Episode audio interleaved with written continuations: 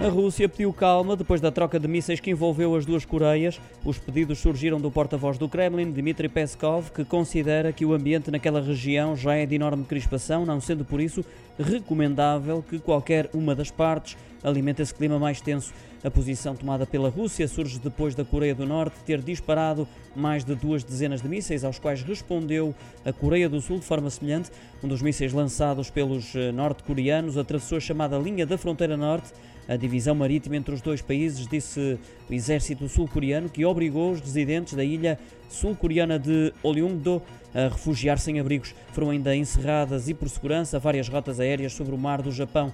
Entretanto, foi também convocada uma reunião do Conselho de Segurança Nacional da Coreia do Sul para discutir o incidente que analistas dizem ser um dos mais agressivos e ameaçadores em vários anos.